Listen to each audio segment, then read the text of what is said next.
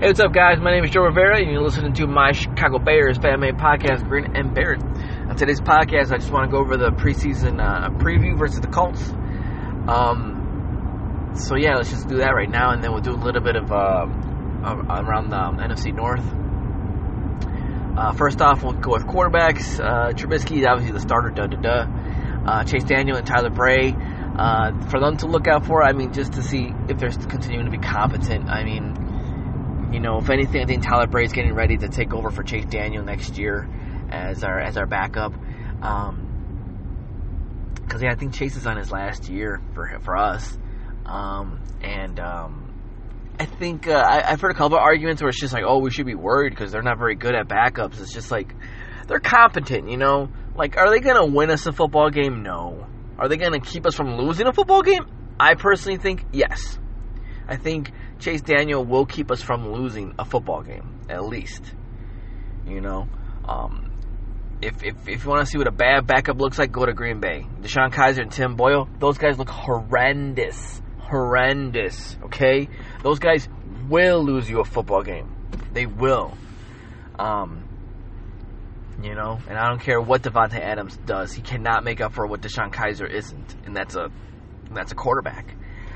Anyways, that's my little rant. Um, moving on to uh, running backs, Kerrith Whyte and Ryan Nall are two names I'm gonna watch personally. Um, I, I like Ryan Nall only because I know he can do uh, the fullback position. I also like Kerrith Whyte, you know, because he can do special teams a little bit.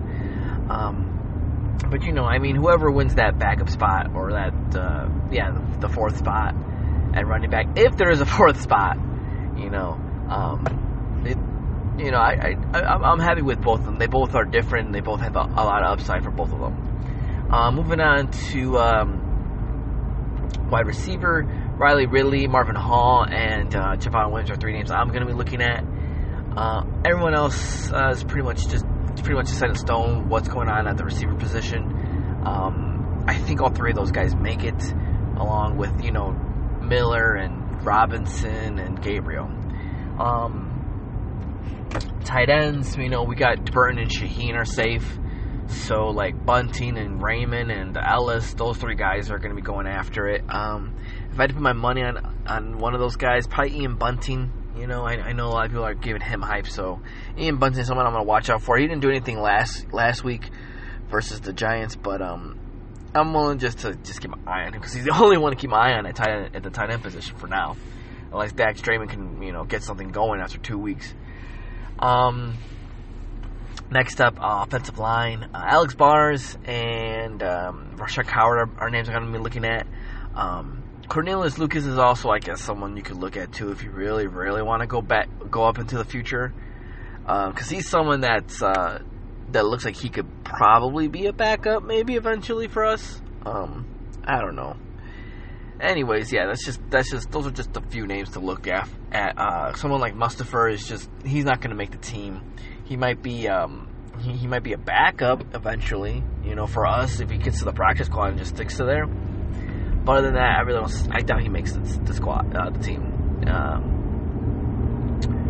I think that's it for uh, offense. Uh, defense, um, you know, the defensive line is pretty much set in stone.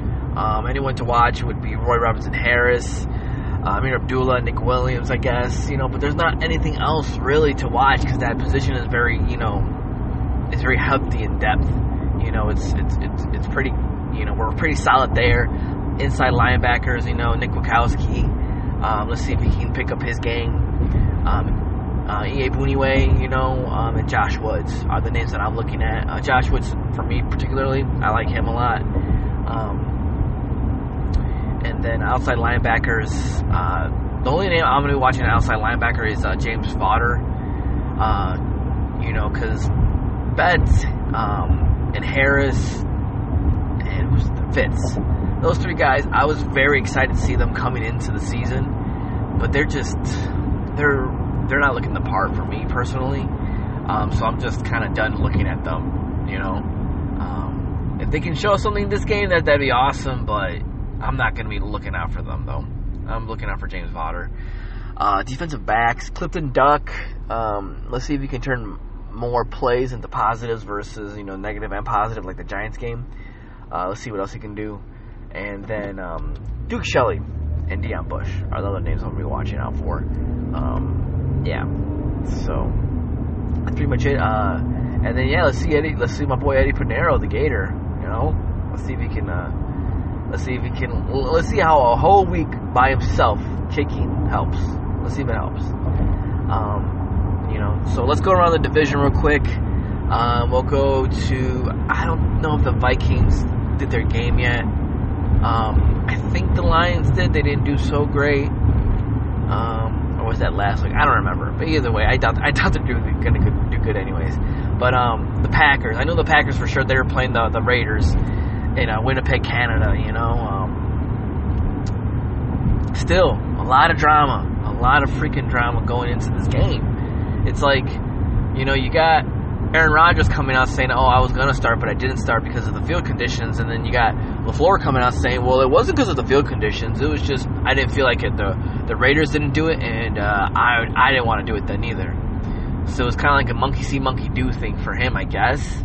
Um, it's it's it's weird what's going on in Green Bay, and um, it's not good for them. It, it's it's just not good size. We'll just say that. I don't. I'm not guaranteeing that they're gonna suck. Person, I'm not, I can't guarantee it, obviously because I can't see into the future. But if I had to put my money on it, I, I would say that they're not doing good. You know, this is not good. It's they're looking kind of ridiculous. Um, so yeah, um, and then I think that's it. I mean, I know AB came back to practice, and it looks like things are finally leveling out for the Raiders. Hopefully, you know, because I do like the Raiders, and I and I used to like AB, but yeah, he's just been on some weird kicks lately. I don't know what the hell's been going on with him, but um, yeah. Uh, so yeah, that, that's for them. Anyways, um, I think that's it for this podcast. I'll, I'll shoot you guys another podcast after the game. Um, hopefully, you guys enjoy this podcast as much as I enjoyed making it for you. Um, and with that being said, uh, go Bears, bear down, peace.